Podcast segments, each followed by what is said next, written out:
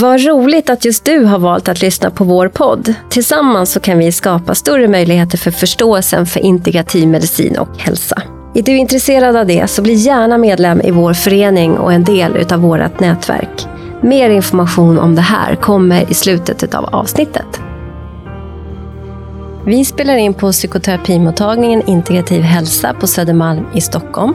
Ständigt vid min sida min alldeles egna übersystemiska producent Fredrik Ankarsköld. Och tillbaka som gäst i podden idag är den systemiska kiropraktorn Martin Fransson. Varmt välkommen. Tack Lena.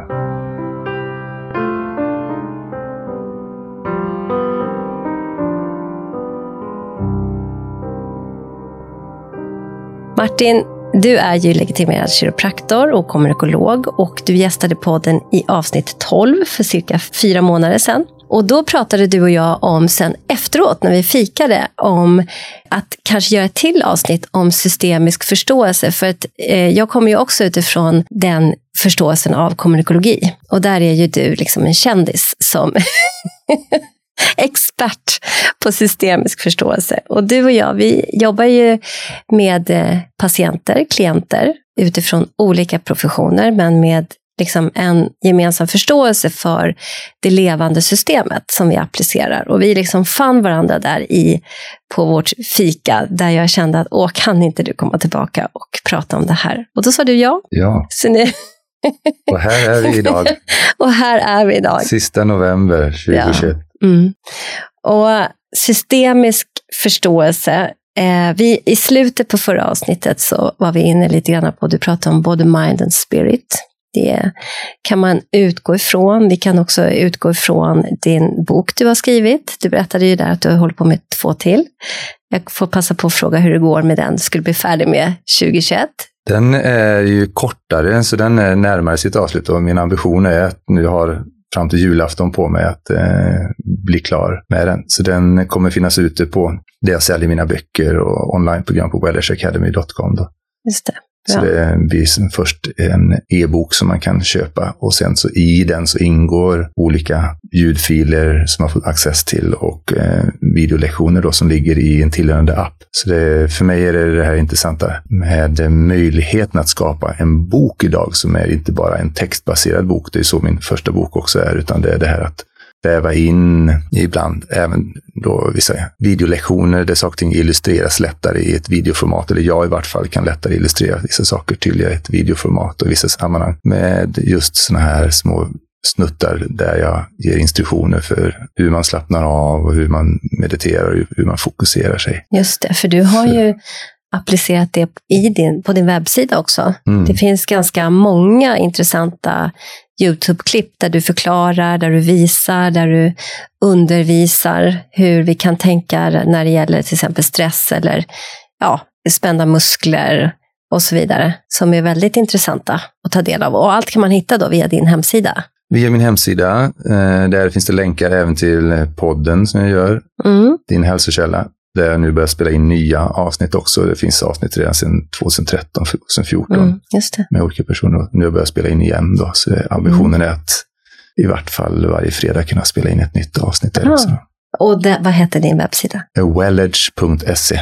Och då det, har du skrivit en bok sedan tidigare, Din hälsokälla, utveckla dina fem hälsopelare. Mm. Och den har jag ju läst och har den hemma, som jag sa i förra avsnittet också. Och den är ju verkligen på systemisk basis. Eller? Och, ja, å ena sidan och å andra sidan inte. Och jag tror att jag eh, redan i inledningen av boken eh, tydliggör den ramsättningen. Så för, för det är alltid vad är ett systemiskt perspektiv, vad är en systemförståelse? Så vi kommer ju beröra det under det här samtalet tillsammans idag. Och det är tydligt med i att den boken, så att säga, där introducerar, jag pratar ju inte om psykosociala bitar, jag pratar inte om anknytningsaspekter.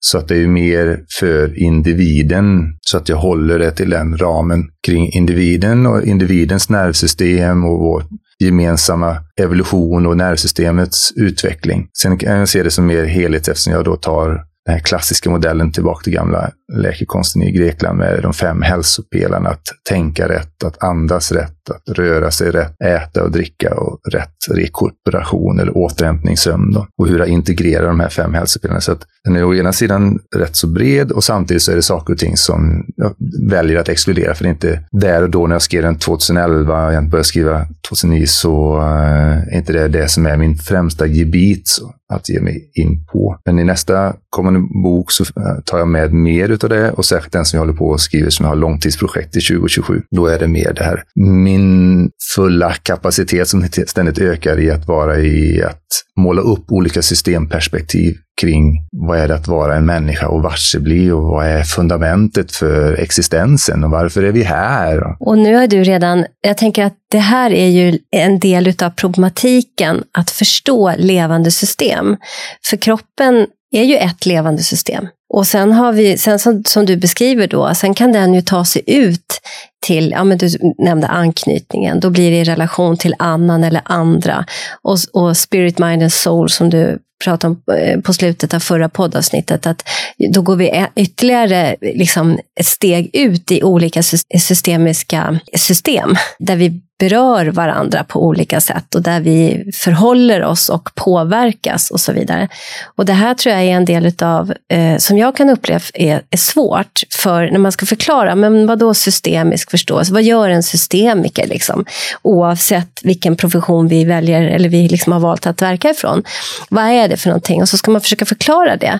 Och det faller lite olika och det var därför också som jag fastnade så när vi pratade sen efteråt, att tänk om vi kunde ha ett avsnitt där vi försöker utröna, liksom, eller prata om, ur ett, ja, men som Sokrates önskade, liksom, apropå Grekland, att eh, hur vi låter någonting födas fram i ett, ett samtal, en förståelse. Och sen för att också bara ta in det redan nu, att jag vill ju väldigt gärna att vi också berör double bind. Så hur, eh, själv brukar jag säga så här att min upplevelse av systemisk förståelse, när jag upplevde att jag liksom förstod det här med system, det var som att jag tror att människor som blir kristna eller frälsta, alltså de blir frälsta, de kommer liksom en uppenbar, eller så här, uppfyllda utav någon, liksom, någonting. För mig var det så, när jag liksom, och det var ju en fortskridande process det var ju ingenting som skedde över en natt liksom, på det sättet. Men upplevelsen av när jag förstod var ett paradigmskifte som skedde i mig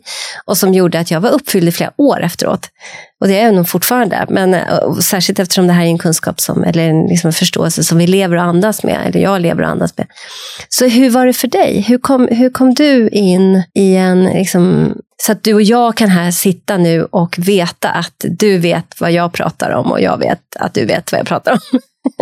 Vi får utforska det. Ja, okay. det blir ett utforskande. Ja. Jag tänker, jag är ju skolad naturvetare på, på gymnasiet och eh, också en, en, stor del av utbildningen till kiropraktor är ju att läsa eh, biologi och kemi och och det har alltid varit ett stort intresse för mig. Och en bit som poppade upp när du berättade det du berättade var, mm, ja, någonstans under gymnasietiden så kom jag över en sån just systemvetarbok om systemteori. Så att säga. Och det här är ju då mitten av 80-talet.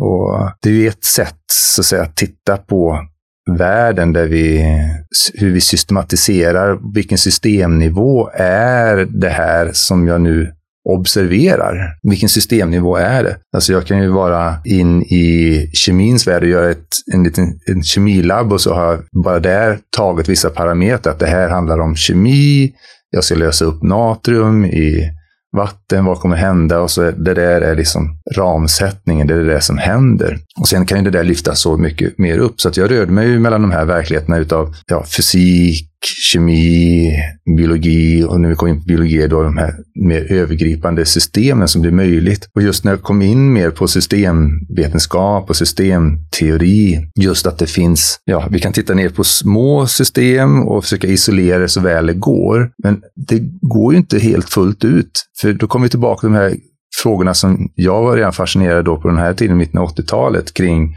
hur är verkligheten beskaffad? Hur är verkligheten beskaffad? Och om vi tar det här att verkligheten kanske mer är beskaffad så som så att allting interagerar med allting annat. Allting interagerar med allting annat. Allting är interaktivt. Det, finns in, det är nästan till omöjligt. Vi kan så, säga, så gott det går sätta vissa begränsningar kring ett system och att det är ingenting. Men om fundamentet för existensen är att det är, allting är interaktivt, då blir det väldigt intressant om vi har det som en, en sanning, så att säga, att det, vetenskaperna pekar i den riktningen när vi tittar på alla andra system. Oberoende om det är ett litet system som att göra en litet kemiskt laboratorieexperiment eller ett fysiskt litet experiment. Eller om vi tittar på det globala som händer i, i, i världen allting interagerar med varandra på alla systemnivåer. Och det där har väl varit en ständig eh, resa att verkligen kunna omfamna och titta på världen och ta in världen från det, det perspektivet. Och det, jag tror att en tidigare epifanis för mig var någonstans där i början av 80-talet. Och det var inte bara kopplat till de studierna utan också till att jag praktiserade yoga, jag läste yogasutter, jag läste de här skrifterna, jag mediterade. Så det har alltid varit en rörelse, både rent intellektuellt och livsupplevelsemässigt i hur världen är beskaffat. Och verkar enkla sätt att beskriva är det från de här väldigt stora systemiska förståelserna. Mm. Att vi kan inte med, eh, vi behöver, om vi söker att begränsa ett system så behöver vi ha med oss att det är eh, inte en fullödig och egentligen när du berättar nu så tänker jag att det här vet man ju. Mm. I, alltså det är det som vetenskapen hela tiden försöker. Och man försöker liksom skala bort alla de här kausalsambanden för att på något sätt förstå något linjärt som vi ska kunna luta oss mot. Men alla vet hur svårt det här är. Alla problematiserar det. Eh, liksom att det, det, ja, men det där kan, vara, kan ha blivit, det, det är svårt att säga för XYZ, eller det där kan man inte, eller, och så. Alltså att egentligen så tror jag att de flesta förstår det här bortom förståelsen. För att vi har tränats in i att det naturvetenskapliga, det linjära, det är så här det är, det här är fakta. Och det här vet vi nu och så, och så kommer det alltid vara på det sättet. Och den, bara att vi har tränats in i den ramen kan man ju fundera på. Vad handlar det om? Säkert mycket av att vi ska någonstans känna oss trygga. Ja, men nu vet vi det här och så vet vi det här. Medan alla som egentligen håller på med forskning och som framhåller naturvetenskapliga och det linjära förstår hur svårt det är, att det är nästintill omöjligt. Utan man har då hittat, hittat olika strategier som man tänker sig ska kunna liksom skydda det här så att vi kan förstå någonting linjärt. linjärt liksom. Och det pratar vi inte om, utan vi pratar mer om att ja, men i forskning som har sett det här, och det här är forskning, och det där blir så svårt. för att det är liksom eh, systemiskt eller cirkulärt eller, och så vidare. Fast det är det som egentligen är utgångspunkten.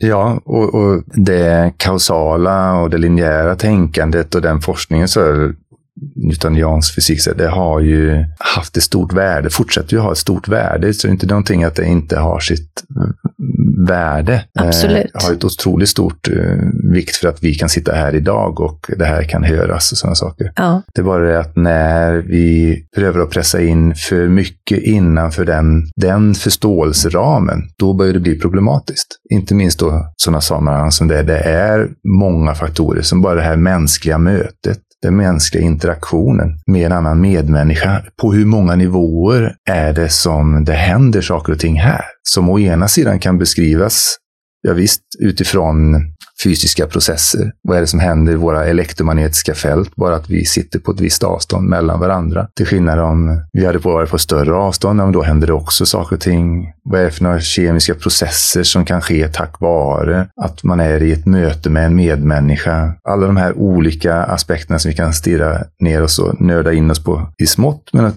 hur kan vi få en mer helhetlig bild utav det? Vad är det som händer i människor biologiskt, på cellnivå, på organnivå och det här som sedan byggs upp och vi kallar vårt psyke. Precis. Eh, innan vi börjar prata just det här att eh, vi har ju blivit mer och mer specialiserade. Och det har ju sina fördelar att kunna vara specialiserad, för att det är ju att bara vara specialiserad på kroppen och kroppsliga problemställningar. Ja, det är ju hur mycket som helst att lära sig om bara det fältet utifrån att det växer och expanderar i vår kunskap och vår förståelse. Bara att förstå kring psyket och vad som händer där är ju enormt mycket. Och det interaktiva mellan medmänskliga, där har vi direkt ytterligare jättemycket eh, som vi kan lära oss och det är väldigt lätt att man vill specialisera ner sig. Men det är väldigt få som lär sig att titta på, okej, okay, hur får jag så att jag har en hyfsad hum om alla de här facetterna och hur de synbarligen verkar samverka och kan använda det till fördel så att faktiskt göra en skillnad i vad det nu är för ett möte. Om vi pratar om det terapeutiska mötet där oberoende personer kommer in för någonting som synbarligen verkar vara mer somatiskt kroppsorienterat eller synbarligen verkar vara mer en mental bit. Och att kunna förstå att ja, men det här är ju en hel människa. Och vad är det som händer i den här processen så vi kan åstadkomma en förändring som är så gynnsam och varaktig som möjligt. Och då håller jag för sant att desto mer jag har lärt mig och förhoppningsvis blir klokare kring att förstå människan som helhet och hur vi fungerar och samverkar, så ja, då blir någonting annat möjligt än om det bara är en ond rygg eller en öronsusning eller en yrsel eller någon som har ångest. Verkligen. Utan hur, vad är det som händer i den här människans liv och tillvaro? Och särskilt när vi väger in de andra bitarna. Verkligen. Och jag frågade hur, eh, hur kom du in den här, du fick den här boken, du läste ja. den, du tog vidare dig. Eh, vad, vad, hände sen i din, i din förståelseprocess mot liksom, att förstå? Det, eller det kanske bara liksom, du bara, det föll på plats mycket. Mm, jag tror att det är en ständig process att falla ja. på plats. Mm. Om någonting så är väl insikten hur mycket som fortfarande kan fortsätta att falla på plats. Och hur viktigt det är att inte allting faller på plats. Eller? Verkligen, och stor ödmjukhet för det. Ja. Att det liksom... Eh, jag tror att en, just om man ser till systemisk förståelse och modeller för att eh, ta en ett systemiskt perspektiv kring vad det än må vara, så tror jag att eh, innan jag kom i kontakt med kommunikologin så var jag upptagen av Ken Wilber och eh, hans form av metamodell, så att säga. Det här, han har tagit då västländsk forskning, traditionell traditioner från Asien och så försökt att integrera vad är det, det här handlar om. Hur är det vi kan så att säga, titta på verkligheten och hans modell, All Quadrants, All Levels, var definitivt den första sådär, liksom, aha-modellen som, okej, okay, wow, här är någon som verkligen har tagit ett, ett, eh, ett övergripande perspektiv där det verkar vara väldigt få bitar som saknas i hur kan titta på ett fenomen. Oberoende är en individ som ett fenomen eller när vi väver in gruppdynamik, grupper, hur kan vi titta på det här? Hur kan vi, hur kan vi förhålla oss till till det. Då. Och just det här med systemnivåer, från atomnivå, partikelnivå, upp till cellnivå, till organsystem, till en, ett levande individsystem, till grupper, ännu större grupper, universum och beyond. Att allt det här fanns med i den här förklaringsmodellen, hur vi kan titta på det. Då. Det här är tidigt 2000-tal. Och sen så några år efter det så var jag kom i kontakt med och började min kommunikologiutbildning och det var ju ett annat systemperspektiv. Men där ambitionen som den eh, disciplinen har kommit ur är ju just den här sökan efter att kunna få ett totalt metaperspektiv kring vilken mänsklig aktivitet det än må vara. Hur kan vi så att säga, vad är det som försiggår i en human activity. Och om jag ska säga Ken Wilbers är kanske för mig ursprungligen kom mer från psykologi och där jag fick mer från eh, det naturvetenskapliga. Så kommunikologin är ju mer ifrån, skulle jag säga då, från eh, humaniora och eh, lite andra discipliner som det har vuxit fram ur. Men det är ändå samma den här strävan som jag själv har haft sedan då tidigt 80-tal och fortsätter att ha just att besvara hur kan vi ta hur får vi ett så stort övergripande perspektiv som möjligt utan att de andra systemnivåerna faller bort. Utan att det är det integrativa, synarki. Att eh, hur integreras saker och ting? Hur har vi evolverat till att vara de vi är och uh, leva i kulturer?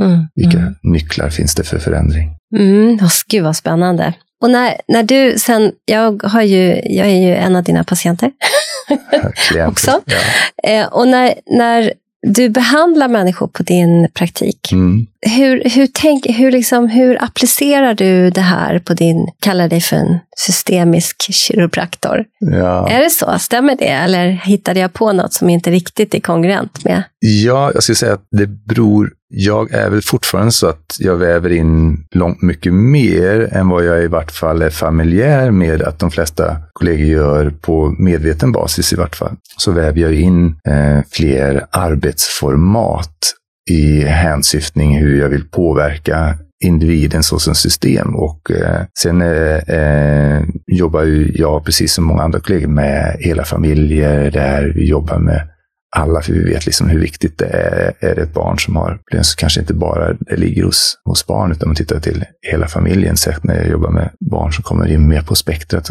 Då. Men särskilt är väl ändå fortfarande så att jag är mycket fokus på individen som kommer in. Och hur är deras personens livssituation? Så vad är det de kommer ifrån? När har det här uppstått ursprungligen som de söker för? När när gick de in? Ja, ja, sen 2005 har ju varit mycket då fokuset på stress och stress, utbrändhet och hela det spektrat. Så det är ju ett systemiskt perspektiv i sig självt på en nivå. Men det finns ju mycket som kan läggas under stressförståelsen, som kan läggas under det biologiska paraplyet av förståelse. Hur fungerar och hur har vi som individer utvecklats på grund av stress och tack vare stress och hur fungerar vi när det blir för mycket stress eller för lite stress. Så det är ett perspektiv jag tar, att förstå nervsystemet och förstå hjärnan. Jag har ändå väldigt mycket i blickfånget, vad är individens behov? Och förstå vad är det som nu har dykt upp som gör, föranleder att man söker hjälp. Att det är ju ett, för mig då en, en budbärare. Det, symptomet är en budbärare. Och sen brukar jag säga, don't kill the messenger. Att ibland ska man vara väldigt tacksam för de symptom som har. För att om man kan lyssna in dem och välja och placera dem in i en modell, en förklaringsmodell, så till exempel som stressmodellen, då kan det skapa mening och förstå var är jag i min rörelse bort från hälsa eller mot hälsa? Vad är jag i den här rörelsen? För varje symptom kan ge en indikation så att säga, på vad, vad är det som försiggår här. Många symptom uppstår ju först när vi är i läkning. Det vet vi alla. Liksom så här, vi har Eh, först kanske man känner lite grann och sen när väl febern till, slår till och sen så kommer att man blir snorig och sen så kommer det mer som rinner ut och sen förlossningar. Så det finns en process som det vi kallar en läkningsprocess går igenom. Och det vill jag kanske mer uppmärksam än många i och med att jag, den typen av problemställningar som jag ser mer utav än eh, när jag jobbade för de första tio åren av min karriär. Då, där det var mer en biomekanisk approach. Liksom. Mer så, inte det enkom, men att Nej. det var mer Nej, det där är väldigt, väldigt intressant tycker jag, att man är på väg mot hälsa eller från hälsa. För det, mm. det möter jag i min praktik också, att det är inte alltid, men det är många gånger så att när min patient börjar bli bättre på riktigt så upplever patienten kanske att det är mer slitsamt. För att mm. det kanske har, eller jag tänker att många gånger så lider, eller vi alla kanske lider lite av olika affektfobier, det vill säga tillstånd vi har blivit ut, hamnat i som har blivit oss övermäktiga. Och så försöker vi undvika, så har vi strategier för att undvika att komma till de här känslotillstånden. Och, och förstår att eh, alla känslor är ju oss vägledande, så vi, vi, behöver ha kontakt med våra känslor. Och när vi skaffar oss olika strategier att undvika att känna, då, då, är, då är vi på väg från hälsa. Och när vi då är, sen, är på väg tillbaka till hälsa, då återtar vi kontakten med bland annat känslorna. Det kan vara en bumpy road för många, att, och där behöver, behövs det mycket psykoedukation för att liksom hålla och förklara och eh, att det här, vi behöver umgås med det här ett tag för att förstå, för att få mer information, för att komma ännu närmare hälsa. Och det är ju så kallad, det kan många uppleva som symptom då. Man är, är jag sämre nu för att jag känner så här mycket? Liksom så. Nej, du är faktiskt bättre.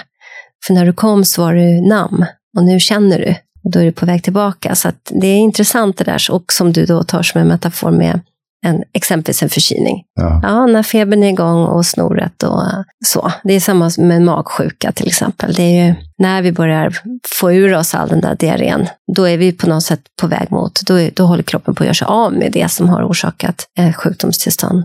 Mm. Vad är sunda symptom? Vad är mm. tecken på att kroppen är i läkning? Ja, och det är ju en ständig, ett, ständig resa att ja, eh, hålla. Ja, vi kan ju fastna i symptom som inte, som inte blir bra över tid. Ja. Då är det något, liksom, kroppen kanske inte klarar av att hantera det själv. Då. Så att, ja, men eh, använder du dig av att förklara för dina patienter utifrån ett systemiskt perspektiv? Säger jag vägledande som vet lite grann. Men jag tänker så här generellt, använder, har du det som en approach till att, eh, att förklara, vägleda? Ja, återigen, för mig, ett systemiskt perspektiv för mig är den, är den här riktigt fullödiga modellen där allting är inte aktivt och interconnected, entangled, allting är ihopkopplat med varandra.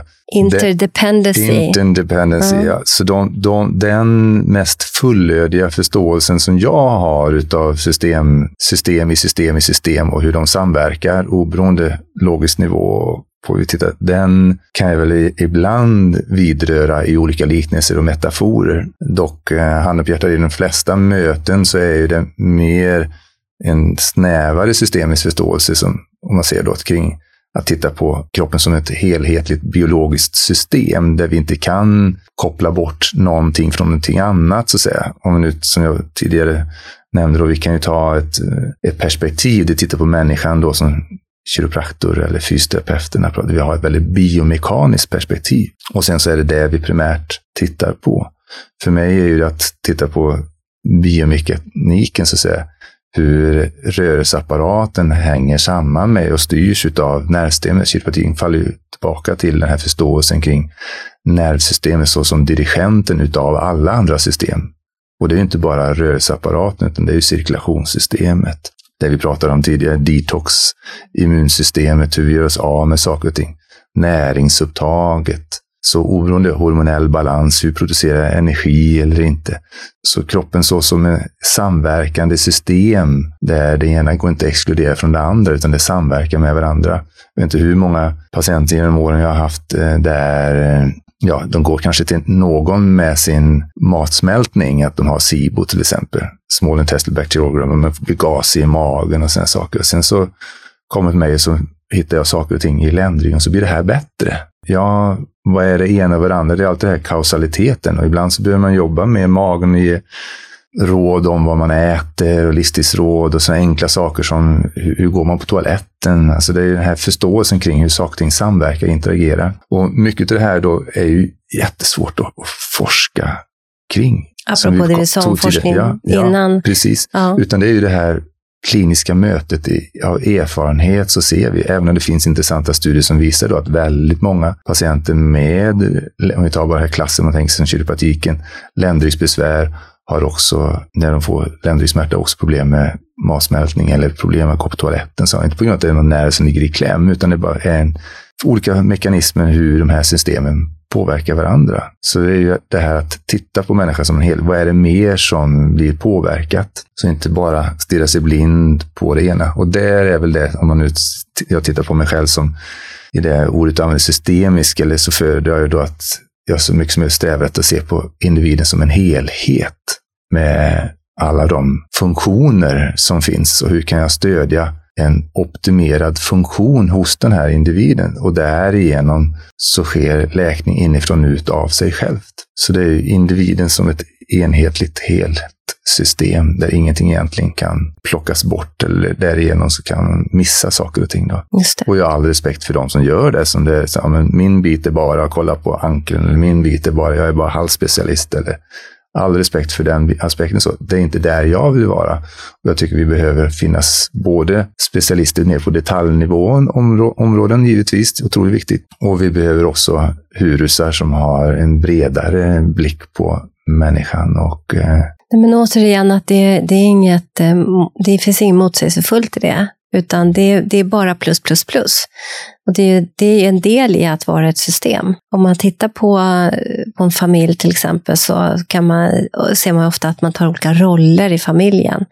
Ja, men det är för att vi behöver olika roller. Det är ju det som är liksom system vi är inte samma allihopa. Vi gör inte exakt samma, utan vi, vi hjälps åt. Vi har olika gåvor, olika skills, olika möjligheter, olika och så vidare. Och så vidare. Och när vi förstår det, det är då vi blir riktigt kraftfulla. Det är bara att titta på hela samhällskroppen. Vi har ju start, vi har liksom skapat en samhällskropp som definitivt är ett system där vi har, ja men du passar för att vara den och du passar för att vara den. Och så, så ja men det där tycker jag är intressant och så, så studera till det. Och, ja, och så blir, måste vi vara, alla kan liksom inte vara i en roll, för då fungerar inte själva samhällssystemet. Mm. Ja, tittar man till en grupp eller en tribe så är, finns det liksom fallenheter som, som finns där, som förs vidare så alltså att alla de egenskaper som behövs för att en, en, en grupp, en tribe ska kunna överleva. Det är likadant. Det finns liksom, det är de här intressanta aspekterna hur det är i det stora samhället idag. Då. Hur, vad är det som behövs? Vad är det som, för kapaciteter som behöver växa fram? Mm. Och det här finns ju, som, som du så fint förklarar i början också, på, som, på alla nivåer system. Vi kan titta på hur, hur andra djur orienter, eller organiserar sig. Vi kan titta på en hästflock till exempel. Det är alltid det äldsta stoet som leder och alltid den äldsta hingsten som går längst bak och ser till att alla drivs framåt. Och, och sen har man spejare, eller de, är så här, och de, de, de ser varandra på submodaliteter, så reagerar de. Submodaliteter är ju, hur, hur kan man förklara submodalitet? På um, de små... De små beståndsdelar som, eh, de, som sinnesintryck byggs upp och erfarenhet mm. byggs upp. Den, så mm. Och så erfarenhetsbaserat så vet vi, hästen vet att om öronen står bakåt eller uppåt så ja. betyder det det. det. Om, om den börjar vifta på svansen så betyder den det. Och det här har man lärt sig liksom på erfarenhetsbasis. Så fungerar ju även vi människor. Att vi, vi läser varandra på submodaliteter, det du var inne på i början också. Att du och jag sitter här nu och vi har ögonkontakt och vi, vi känner varandras lukter och vi pratar och vi har energier och vi har kroppsspråk och så, och så vidare. och så vidare. Cirkulärt. Mm. Och, så, och så påverkar de här olika förståelsen av varandra och så läser vi varandra. Och så, och så har vi lättare eller svårare att interagera med varandra som ett system. Och så har vi Fredrik som sitter här bredvid. som också är en del av våra system här inne. Och så vidare. Och, så vidare. Det är det. Och, jag, och jag kan tycka att det är otroligt intressant. Alltså det linjära behöver vi absolut. Vi har ju fått en enorm förståelse för att bara det du sa, vi kan sitta här framför varsin mick och, och få ut det här liksom i poddar till exempel. Det är fantastiskt. Men sen att, att eh, den här förståelsen för system, bara vi tittar på den här pandemin, det kommer ju ge oss enormt mycket mer förståelse om vi kan våga, liksom få prata om det sen också. Hur påverkar det här oss som system? När vi blir isolerade hemma och inte får komma ut. Och jag i min praktik har ju fått liksom haft många sådana samtal utifrån människor som mår väldigt dåligt av att bli väldigt ensamma, som inte har en familj till exempel där hemma. Eller som har en familj där hemma man inte trivs med och så vidare. Eller väldigt olika tycken om strategier och liknande. Just det. Mm. Ja, den är ju en väldigt intressant aspekt. För det är ju, när vi tar systemisk förståelse så kan vi titta in på så många nivåer på det. Om vi tittar liksom på ett lands strategier eller en global strategi som vi nu har sett. Då, att implementera strategier så gott det går i så många länder som möjligt kring hur vi hanterar det här som har klassats som en pandemi. Men det är ju likadant här, vilket perspektiv tar vi? Så tar vi bara ett hälsoperspektiv? Tar vi ett, eh, ett hälsoperspektiv på fysisk basis eller det här med mental hälsa, psykosociala hälsan? Tar vi in, hur mycket tar vi in de ekonomiska konsekvenserna och hur, vilka impact har det? Så att säga.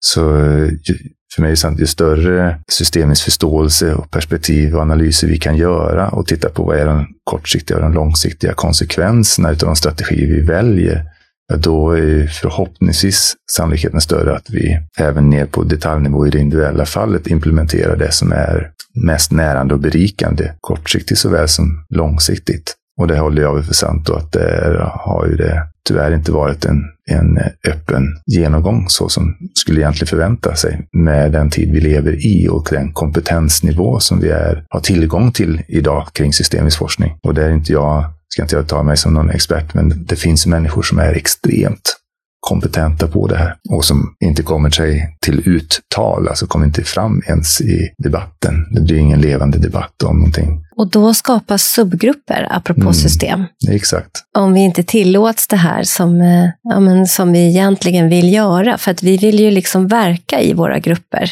vi, vi vill ju det. Vi, vi vill vara i våra system och grupper och vi vill dela förståelse. Vi vill meningsgöra. Människan meningsgör liksom hela tiden sin, sitt, sitt liv och sin samtid och, och förståelseprocesser. Och, och där kommer vi också till hjärnan, att om vi blir liksom väldigt, om vi blir, eh, hamnar i rädslotillstånd, där vi blir liksom kidnappade, då, då, får, då får inte vår hjärna verka fullt ut som det system det faktiskt är apropå nervsystemet som det högsta, högsta ordningen av, vad kallar du för, bestämmande? Jag brukar kalla nervsystemet som symfoniorkester, ja, dirigenten ja. för symfoniorkestern. Just det, exakt. Ja, men vilken fin ja. metafor.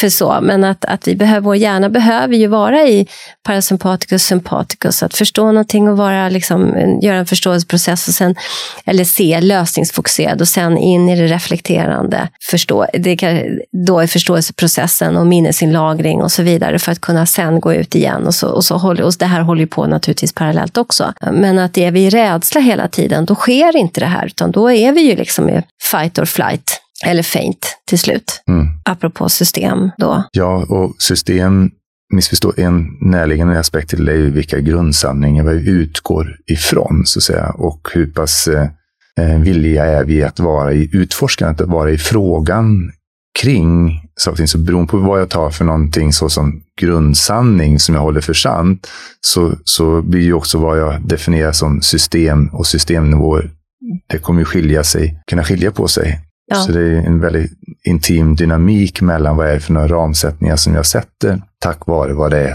för några antaganden, grundsanningar som jag utgår ifrån. Och här eh, blir det snabbt förståeligt att, eh, att saker och ting kan gå som det har gått om vi tittar på pandemin, men också om vi tittar på eh, hur vi förhåller oss kring hälso, hälsovård och till människan. Tittar vi människan på ett mekanistiskt perspektiv eller tittar vi på människan ifrån så som en varelse som är besjälad? Eh, vad är det för någon utgångspunkt vi har kring saker och ting? Så kan det bli väldigt olika hur vi förhåller oss. Mm. Och hur vi därmed också, vilka val och hur vi verkar. Och det här med um, strategi och struktur. Att i någonting så här stort som händer med vårt samhälle nu, att när intentionen inte riktigt är tydlig, syftet inte tydliggjort, men kanske målet, och då om inte det, alltså, eller i alla fall ja, men ett mål att så många som möjligt ska överleva utifrån en viss presupp. En viss sanning. En viss sanning som, där, man inte heller, där man inte kan jag, jag gillar ju så mycket den här pedpilen, liksom, att om man, om man liksom tydliggör en, en process utifrån det, då blir det, då blir det oftast mycket lättare att förstå och prata om. Och ja, Jag vet inte riktigt eh, om jag bara pladdrar på nu här, men jag kan tycka att intentionen för det som har pågått har varit väldigt otydlig. Och då blir människor också rädda. Nu har det ju förstås varit också att det är ond, bråd död som, som, som ska drabba oss, liksom, som har basunerats ut. Och det gör det ju liksom då och då i samtiden. Och att intentionen då ska vara att rädda så många liv som möjligt. Och, och så kan det ju naturligtvis vara utifrån det som de som gör det här äh, håller för sant. Men eh, som du sa, i vår samtid så borde vi kunna ha betydligt mer komplexa samtal där många olika förståelser får komma fram. Mm. Frågan är hur det ska göras. Ja, det är ju det som har varit att, att ha levande dialog där människor får komma till tals som tycker olika eller har olika syn på det och se att hur från det kan någonting som är ännu bättre komma ut som eh, en strategi där. Mm. Om vi nu ser till det som är väldigt pågående de senaste, det här året och föregående år just, så är ju, det är väldigt få som jag tror är familjära med The Great Barrington Declaration, som är någonting som... Vad är det för någonting? Det vet inte jag heller. Ah, okej. Okay. The Great Barrington Declaration är en, ett sätt att, så att säga, det är tre epidemiologer, eh, bland annat en svensk professor, Martin Kulldorff, två andra väldigt välrenommerade professorer inom epidemiologi, som har tillsammans satt samman ett, så att säga, hur utifrån vetenskap och beprövat vedertagen eh, epidemiologi, hur eh, hur hanterar vi en pandemi, så att säga? Vad är, vad är det för någon evidens vi har? Vad är det för någon erfarenhet vi har genom årtionden och århundraden, så att säga? Hur kan vi då göra det? Och det kontrasteras ju då mot eh, den som är i den som är gängse idag. Och då en, en debatt som jag såg, det var ju just, eh, var det, de här, några, två av de här är ju Harvard-professorer, om det var Harvard eller Stanford som bjöd in till en öppen dialog där. På Stanford i, i Kalifornien? Ja, det, det här var ett, ett eh, webb, webbinarium, ja, mm. så jag tror det var Harvard som bjöd in till det. Ska vara osagt där, men den finns fortfarande ute tror jag. Eh, där en representant för eh, The Great Barrington Declaration var med, en två som var med, eh, skulle vara lite mer mittemellan. Bland annat en som är en eh, professor som, social professor som är uppvuxen och tror att mamma är från Sverige. Och sen då den som är den som vi känner till idag. Och genom att bara de här fick prata med varandra och titta på det, för det var ju ibland kring lockdown-strategin, så att säga. Vad är, vi tittar på det, vad är det vi kan göra? The Great Barrington Declaration eh, förespråkar ju väldigt begränsade lockdowns där, så att säga, det är, där det är som mest nödvändigt, inte de här globala lockdowns, utan till de grupper som verkligen behövs. Vad kan det förbereda? och skydda, säga, skydda de som är i riskgruppen? Skydda de som är i riskgruppen. Se till att de som är i riskgruppen får alla möjliga, bästa vården. Eh, vilka är det de möter, så att säga, vilka är det som tar hand om dem? Det finns ett antal parametrar som, eh, om de följs, ska minimera ond bråd död, så att säga, för de som har störst risk för det. Och, och den andra gruppen som då mer går ut för att stänga ner för alla, så att säga, även då de som inte är i riskgruppen. Och det här var en så härligt eh, webbinarium för att kunna se att ja, men, båda grupperna kunde genom det här öppna samtalet finna att ja, men det där finns ju bra bitar hos båda. Att komma fram till någonting som potentiellt var ännu bättre lösning. Tillbaka till Sokrates, denna kloka person som faktiskt rent så här, man kan fundera på. Det här var ju hans strategi, att man möts och samtalar och sen har man givna regler för att kunna liksom mejsla fram som en barnmorska den nya bebisen ur liksom samtalet. Vi förstår någonting ytterligare, vi skapar någonting tillsammans. Men han fick ju sen liksom dricka giftbägaren. För att han blir sånt hot mot eh, liksom, makthavarna när han då fick folket att sitta och prata ur det här och hela tiden förstå nytt. Det, den, den kan man ju liksom fundera på det, på något sätt känns det som att det fortfarande någonstans finns den här rädslan för, för att, rädslan för att om vi folket pratar med varandra och förstår någonting mer, att det ska vara något farligt. Att snarare det, för det pågår ju hela tiden. Det, går ju, det har ju aldrig stoppats. Och, och, nu pågår det ju mer än någonsin i liksom, sociala medier och så vidare. Och det bästa är ju om vi samtalar tillsammans än att det skapas massa subforum och subgrupper, som det gör när man försöker på något sätt se till att inte det här uppstår. Så är det. Och det är ju alltså polemik, alltså detta här som vi arvet som vi lever med, detta att om jag kan argumentera för min sak tillräckligt väl, så kommer jag vara rätt och du kommer ha fel. Det är som biten. Jag ska lägga fram argument tills dess det är uppenbart att du har fel och jag har rätt. Och då så är det det som jag har lagt fram som är det som kommer gälla. Istället för att se hur kan vi smart lära oss från varandra och därifrån uppstå någonting som är ännu bättre. Det öppna samtalet, den öppna dialogen Eh, mina vänner, eh, Per Hörberg bedriver just den här öppna dialogen på, i Almedalen och jobbar ju med den typen av eh, det öppna samtalet. Och det ligger mig väldigt varmt för det är så som jag är skolad ifrån de sammanhang jag är, kommer nu. Och också om vi tittar på tillbaka till hur biologin, hur evolutionen har varit, så är ju inte det att den, den starke, utan det är ju adaptabiliteten, anpassningsförmågan. Och en stor del av vår evolutionära anpassningsförmåga är ju hur någonting har vuxit fram ur samarbeten. Detta här som vi kallas då endobiosis. När till exempel vi tittar på mitokondrierna i cellerna, att de faktiskt har sitt egna eh, DNA. Att det är synbarligen någonstans på evolutionens karta så att två främmande organismer börjat samarbeta. Och kanske många andra strukturer som vi ser i det vi idag ser i våra celler är element som en gång i tiden var fristående. Men det har funnits evolutionära fördelar att samarbeta. Det är så samhället har utvecklats. Det är så Verkligen. ständigt utvecklas, att mm. genom att samarbeta och se hur kan det bli ännu bättre. Inte fragmentera, som är en nyckel för det vi pratar om i hälsosammanhang. trauma på individnivå, men också trauma i grupper och i samhället, det är ju när vi fragmenterar, segregerar.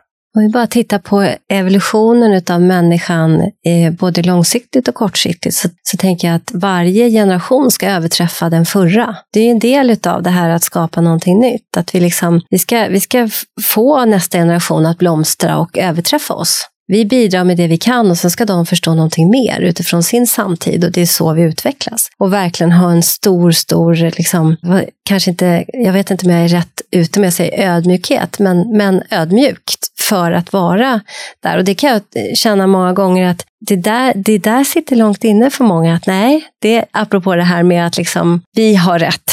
Man har ju, vi kan titta tillbaka i historien, att amen, pojk, barn ska inte XYZ, barn förstår inte XYZ och så vidare. Och så vidare. Och så håller vi tillbaka den generation som kommer istället för att låta dem få blomstra. Liksom. Och då menar inte jag att inte man ska ha gränser och ramar och, och så vidare, utan men att eh, utvecklas och hålla det, embrace det, det liksom, att utveckling och tänka att de ska ju överträffa oss. Och tack vare att vi gör vårt bästa, så säger du att varje generation, varje individ gör sitt bästa för att de som kommer efter oss ska få det bättre på alla systemnivåer. På alla, alla, precis. Alla, alla nivåer. På individnivå, i de grupper de är, på samhällsnivå och den värld som vi lämnar efter oss. Just det. Jag lov, och vår lov. plats i universum. Verkligen, precis. För det, det måste vi ta, det är väldigt intressant, du sa det i början med universum också som ett system. Vi är ju en planet bland många, kanske bland många solsystem, vad vet vi? Och ta in det som en systemförståelse. Men eh, jag lovade våra lyssnare här i början att vi skulle prata om double bind. Gregory Batesons myntade double bind. Kan vi applicera, när vi börjar liksom vårt samtal om vad är double bind? kan vi applicera det på något sätt, det vi pratar om, den här pandemin? Kan, man se, kan du se en double bind i det som pågår just nu i vårt samhälle? Ja, eh, i att det finns intentioner som drar åt olika håll. Det är liksom uppenbart att det, här, det låser sig i, på olika systemnivåer. Men det återigen kommer tillbaka till det här double bind-fenomenet, att vi vill ha någonting och å ena sidan, det ena aspekten av det, det är att vi vill ha någonting som förhoppningsvis är någonting som är bra för oss och livnärande. Men i det som representeras så kan det finnas också dolt i det som de facto inte är bra för oss. Det är en aspekt utav det. Och här har ju, kan vi dra hur många växlar som helst på den situationen vi är nu. När det blir det här, vad blir konsekvenserna utav när vi vill bara återgå till att saker och ting är som det var innan. Vilka konsekvenser är vi då villiga att svälja, att köpa in i för att synbarligen få det så som det var innan, för att det var någonting som vi tyckte var bra. Och här kan man då hamna i, beroende på vilka, vad man håller för sant och vilken information sitter med, så kan man ju hamna i någon inre förhandling. Det är en bit som jag tänker kring. Ja, just det. när du säger det här så tänker jag på ett samtal jag hade tidigare idag, att, att eh, liv är ju utveckling. Att vi människor ofta fastnar i att men det var ju bättre förr. Ja, vi borde, uh, alltså man vill tillbaka till någonting som var. Men liv är ju utveckling, att vi vill ju egentligen utvecklas hela tiden och plocka med oss de nycklar och faktorer från dåtid som och applicera det helst i nutid, men också liksom kanske utveckla det i framtid. Att förstå att vi kan ta med oss det där, att det på något sätt är cirkulärt, apropå linjärt och cirkulärt, att dåtid, nutid och framtid också är en cirkulär process hela tiden framåt. Eh, och att vi vill utvecklas. Vi kommer aldrig kunna, det kommer aldrig gå tillbaka till det som var innan pandemin. Och är det ens önskvärt egentligen? Precis, det beror på vilka, återigen vilken systemnivå vi tittar på, ja, vilka as aspekter mm. utav eh, livet och vardagen. Så. Men just den formulan som jag gillar, det är just det att det finns alltid en inneboende positiv intention i varje vad, vad som liksom ligger bakom ett beteende så finns det någonstans ett, en positiv intention som handlar om att känna sig trygg eller överlevnad, att få näring och sådana bitar. Och ibland kan ju dock hur, hur sammanhanget är runt omkring det där föranleda att man hamnar i väggen med saker och ting, att det liksom inte kommer dit hän som man önskade sig. Man hamnar inte där man önskar. Och då är frågan i, mer kanske inte så mycket double bind, men just där vi är nu. Hur kan vi ta tillvara på allting som, som driver i botten? Kanske till och med rädslan är ju också en drivmekanism för att röra sig mot trygghet mot, bort ifrån fara, bort ifrån otillit, lidande till någonting som är tryggare. Hur kan vi ta tillvara på alla de här positiva intentionerna så att vi kan skapa någonting bättre? Så att eh, energin kommer till gagn, att det blir någonting bättre som inte leder oss in i, in i väggen. Just det. Och det, jag tänker ju naturligtvis att eh, det ska ske en utveckling och inte helst att vi liksom, att det blir eller nu säger, motsäger jag mig själv, men, men jag tänker att, att det vi har förstått nu utifrån den här, de här snart två åren utav pandemin är ju, tänker jag, det har kommit ut väldigt, väldigt viktig kunskap, apropå det du och jag jobbar med ganska mycket kring stress. Vad gör stress med oss på olika nivåer? Och hur blev det nu när vi fick jobba hemifrån, helt plötsligt fick mer tid, eh, om vi ska titta på de positiva aspekterna, till att göra annat än att sitta i bilköer på väg till och från arbetet till exempel. Att, ja, men nu, eh, det är ju hur många som helst som har skaffat hund de här två åren. Man kan ju tänka sig att det, finns, det ska vara jättespännande att undersöka hur kommer det sig liksom att träningen har, alltså människor börjar träna och jag vet att eh, jag har en bekant som jobbar med att bygga om kök eller sälja nya kök. De jobbar ju nästan ihjäl sig nu för att folk liksom fixar hemma och boar in sig och så vidare. Så det har ju liksom kommit väldigt många utav att stressreducera sig medan andra människor som jag tänker på flera som bor ensamma, deras stress har skjutit i höjden för att de har den enda kontakten med människor var när man åker till jobbet och är på jobbet och helt plötsligt så måste jag vara ensam hemma och jag har inte så många vänner av olika skäl eller familj, släkt. Och då blir jag väldigt ensam och då, då vet vi ju att ensamhet är ett av de dödligaste tillstånden vi kan vara i. Eh, och då ökar stressen upp. Så att vi, jag tror att vi har fått lära oss och fått en förståelse på en, en metanivå, snarare, alltså individuellt också naturligtvis, men också att vi har fått det på en samhällsnivå, på en, på en metanivå, att vad faktiskt de här, den här situationen, vad vi behöver för att må bra. Som vi, ja, men, vi har sprungit i de här ekorrhjulen. Det är jättemånga nu som i början av pandemin sa att va? jag ska jobba hemma. Och nu säger de så här, gud, jag vill verkligen inte tillbaka. och det är de här paradigmskiftena som vi behöver vara med om först för att se någonting annat. När det sker ett inre skifte liksom, och så förstår vi någonting mer. Och det är ju utveckling som tar oss vidare mot någonting. Och de, de, den förståelsen kommer vi aldrig kunna liksom bortse från och, kanske, och vill kanske inte bortse från det heller. Som har drivit oss i olika riktningar där vi, eftersom ändå vår kropp och knopp eftersträvar ju överlevnad hela tiden. Så att vi, kan, vi hamnar i kris och då kris och utveckling. Det glada 50-talet efter andra världskriget. Liksom. Ja, men det kommer vi förmodligen se efter pandemin också. Säkerligen. Precis. Jag tror 30-talet blir det, blir det glada 30-talet. Ja, just det. ja. Precis. För det är som, eh, det är återigen systemnivåer. Det som försiggår nu är så många omställningar på så många systemnivåer, så många perspektiv som det pågår samtidigt. Det har det gjort tidigare, men jag tror att det är än mer uppenbart för allt, allt fler. Det är i vart fall mer lättillgänglig information om hur många systemnivåer som saker och ting händer på. Inte bara då om vi tittar på klimatet har vi en bit, vi har hälsobiten, vi har den globala ekonomin. Alltså allting är så interdependent och hur de här samverkar med varandra och också var vi, solsystemets rörelse genom Vintergatan. Det är så mycket som eh, inte var lika mycket information om för 20-30 år sedan. Och det var inte lika mycket eh, systemiskt, alltså här, hur samverkar de här systemen med varandra? Och det var inte lika interdependent som vi är i idag. Hur påverkar de saker som vi gör, de strategier som är lockdown och sådana saker och, och eh, upptryckningen utav alla triljoner, triljoner, triljoner pengar för att, så att säga, hantera de här strategierna och få samhället att fortsätta. Vilka konsekvenser har det om 10, 20, 30 år och bara de nästkommande åren? Alltså det är så många saker som är väldigt tillgängliga att titta på och som kanske skulle vara bra om de kom upp mer till ytan. Vad är det som händer? Mm, nej, men verkligen. Jobbar du med förståelsen av double bind på, ditt, på din klinik? Jag tror inte jag gör det i den bemärkelsen som du gör, utan för mig är det mer eh, detta här att ibland så kan det vara att det finns, jag tänker mer på att det finns så stora vinstfördelar med att ha det som personen har det.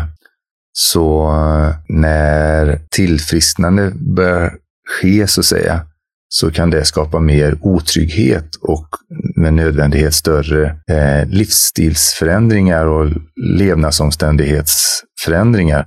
Vilket gör att eh, håller sig kvar där man är. Det är väl ett sammanhang som jag tänker just kring eh, hur eh, man blir så här, dubbelt hållen. Detta att ja, om jag nu blir så här bra, ja, men då kanske jag måste gå tillbaka till jobbet och jag vill ju faktiskt inte vara på jobbet.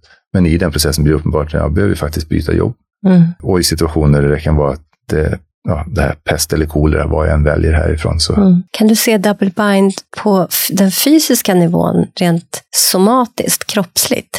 Mm, ja, det, för mig som, när du säger det, det som går uppmärksamheten till, så är det just de här dubbla intentionerna. Att det finns impulser som är kvarhållna, så att säga, i kroppen därför att Eh, det var mer passande där och då att kolla tillbaka och tygla impulsen. Och att det var mer rättvist att vi kan ha olika system, nivåer i nervsystemet som det en del av systemet, reptilhjärnan, eller en impuls är att ja, slå någon eller pusha bort någon. Och sedan så är det då som så att den kultiverade delen av oss då helt passande och förhoppningsvis rätt och riktigt tyglar den där impulsen. Men om det inte har blivit omförhandlat inombords kan den där impulsen ligga kvar som extremt mycket spänningar i nacke, axlar. Så vi kan hålla de här oavslutade impulserna rent somatiskt i kroppen på grund av att nervsystemet inte har omförhandlat den här, eh, där det fanns motstridiga eh, kommandon från olika nivåer i nervsystemet. Ja, intressant. Kan man tänka sig som kort andning, att man har en kort snabb andning alltid som en double bind? Att man har fastnat i den här andningen som är snabb för att man behöver springa. Fast man inte längre springer, fast man springer. Fast man har, alltså, man kommer aldrig loss riktigt från den här sabeltandade tigern utan, och in i grottan, utan man fastnar någonstans mitt emellan. Liksom. Jag tänker människor som har gått med stress väldigt ofta, när jag möter dem, så kan jag uppleva att om man har den här korta andningen och bara att andningsträna med de här människorna så, så kan man lossa på spänningstillstånd och det kan också vara kopplat till känslor, att gråt eller ilska eller besvikelse, skam kan komma ikapp en som kanske är egentligen jättegammal. Ja, definitivt. Och det är andning. Jag tänker att alla fysiologiska funktioner kan ju hamna i en underfunktion eller en överfunktion eller en ja, som inte är adekvat för situationen som är här och nu, utan den hör mer hemma kring att eh, vad som hände där och då där det inte kunde fullgöras. Det blev inte klar, klart så att säga. Eller då att systemet lever kvar i så som om att det fortfarande försiggår. Så en del av systemet är fortfarande kvar i vad som hände där och då. Eller i förberedelse för någonting som jag tror ska hända i framtiden som bara är en så att se det som double bind, men definitivt att det är delar som lever i annat än i här och nu. Mm. Och med en samman, hållen, kongruent, gemensam intention på alla biologiska systemnivåer hos individen. Just det. Ja. Jag försökte meningsgöra det på något sätt för våra lyssnare att ja. tänka. Och jag tänker, man kanske kunna kalla det för också så här att jag, du var inne på det förut, att jag, jag vill absolut inte gå till det här jobbet. Jag kanske till och med är utsatt för mobbning eller kränkningar, fast jag måste gå dit för att tjäna pengar. Det, kan man ju, det är ju en double bind, ja. att man blir fast liksom i någonting. Jag kan inte göra någonting och jag har sökt jobb i flera år. Det går inte, det, jag får inte nya jobb, men jag måste gå dit. Men jag, jag blir i praktiken liksom psykiskt misshandlad. Där. Det, då är, sitter man ju fast i en double bind och den kan man ju applicera på i familjer, äktenskap, vänskapsrelationer och så vidare. och så vidare. Och I min praktik så, så tycker jag att jag möter det här precis hela tiden av människor som, få, som inte mår bra. De har fastnat i olika double bind på olika systemnivåer. Mm. Eh, mer eller mindre medvetet. Och att där det, för mig är det väldigt eh, verksamt att börja jobba utifrån det, en förståelseprocess och, och också utifrån det hjälpa människan med till exempel affektfobier som kan vara kanske en orsak till att jag sitter fast i det här. Eller en ren psykoedukativ process, att man förklarar hur det är för att den också ska kunna få egen agens och autonomitet och kunna ta sig ur det. Och the worst case då, om man säger, så är det ju desorganiserade anknytningsmönstret där en vårdnadshavare till exempel har varit både den förövare förövaren och den trygga. Och det, mot, för den här personen så är barnet utlämnat. Så um, Mm. Definitivt. Och just att den, det vill säga att medvetandegöra tydligare där det är möjligt. Vad är liksom det för några bakomliggande intentioner som ligger bakom de här olika beteendena eller det fastfrysta beteende, repetitiva beteendet. Då. Så det är en process så där jag jobbar, att jobba liksom top-down. Jag, när jag jobbar mer med, en bit gör ju så också, en, en annan bit är ju genom att just att jobba med kroppen, hur kroppens spänningsmönster i sig själva kan, vissa spänningsmönster kan vara ett uttryck för just de här motstridiga konflikterna. Det finns en del som liksom vill pusha bort och det uttrycker sig i hur spänningar hålls i kroppen. Och det finns en annan del som sträcker sig efter och, och vill ha kontakt och vill vara nära. Och eh, om de där motstridiga, det är ju positiva intentioner i båda så att säga. Eh, men det blir problematiskt om det är till samma person och de försiggår hela tiden, även när den personen inte är där. Just det. Då behöver det här kunna tydliggöras. Okej, okay, där och då så behövde jag faktiskt kunna säga nej och trycka bort och vid ett annat sammanhang så är det helt okej okay att reparera, att krama om och, och hålla. För båda är ju syftet till att vara trygg. Just det. Och det är från trygghetens fysiologi det här möjliggörs till att det kan omförhandlas överhuvudtaget. Då. Ibland behövs det de tas in i sina separata sammanhang, sina ramar, när jag jobbar med det. Och det där, när jag jobbar så är det mycket det här att det jag bidrar, hur jag håller kroppen, är ju för att stödja närstående in i trygghetens fysiologi. Så de här ibland de motstridiga temana kan få klargöras det som har prioritet och det som har prioritet var för sig istället för att de ligger och konkurrerar om resurser på cellnivå, på organsystemnivå i nervsystemet. Då. Ja, precis. Och det är ju det som man ser rent på psykologisk nivå också, att det tar extremt mycket kraft och energi för människor att befinna sig i de här strukturerna utav double bind. Mm. En, en, utmattad person till exempel, så tycker jag, i alla fall jag, att man väldigt ofta hittar just de här äh, situationerna. Så Martin Fransson, igen har vår tid eh, hunnit mot sitt slut. Men innan vi slutar så vill jag fråga dig igen om det är någonting som du skulle vilja lyfta så här innan vi avslutar som vi inte har vidrört i det här samtalet som faktiskt blev magiskt. Vad härligt att höra. Jag tänker, eh, vi har vidrört lite grann just detta här villigheten i att ställa frågor, att vara i frågan och bibehålla nyfikenheten och inte gå in i konklusioner. Det är ju mycket enklare och mycket energisnålare att komma till konklusioner om saker och ting, oberoende om det är frågor som handlar om vad som är en pandemi eller inte en pandemi och strategier därvidlag, eh, eller andra sammanhang i, i livet. Att kunna fortsätta vara i nyfikenheten och kunna ta andras perspektiv och många olika perspektiv. Det är ovärderligt viktigt faktiskt att ta sig till den förståelsen. Och apropå systemnivå, att göra det på så många olika systemnivåer för att vi agerar så mycket utifrån vårt eget också, att vara i rädsla. Apropå från då, nu och framtidsögonblick, bara där.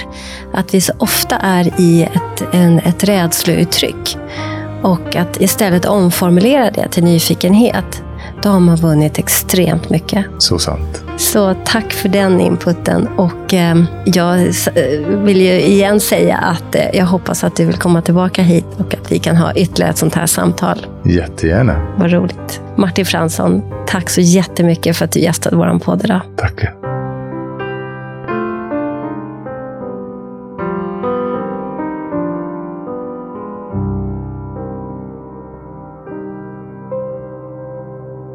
Både och istället för antingen eller, en podd om integrativ medicin och hälsa är skapad och drivs av Svensk förening för integrativ medicin och hälsa, FIM.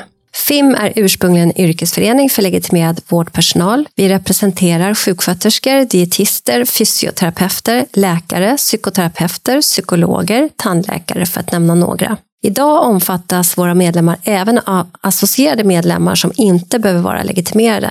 Föreningens arbete vilar mot den vetenskapliga grund för integrativ medicin och hälsa som finns, såväl svensk som internationell och på systemisk förståelse av människan i sin miljö. Vår förenings arbetssätt har hittills varit att arrangera konferenser, seminarier och folkbilda genom att sprida information, exempelvis via sociala medier. Vår strävan inom integrativ medicin är att vara en organisation som vågar lyfta och ifrågasätta, motverka polariseringar genom tvärvetenskapliga dialoger och sokratiska samtalsregler.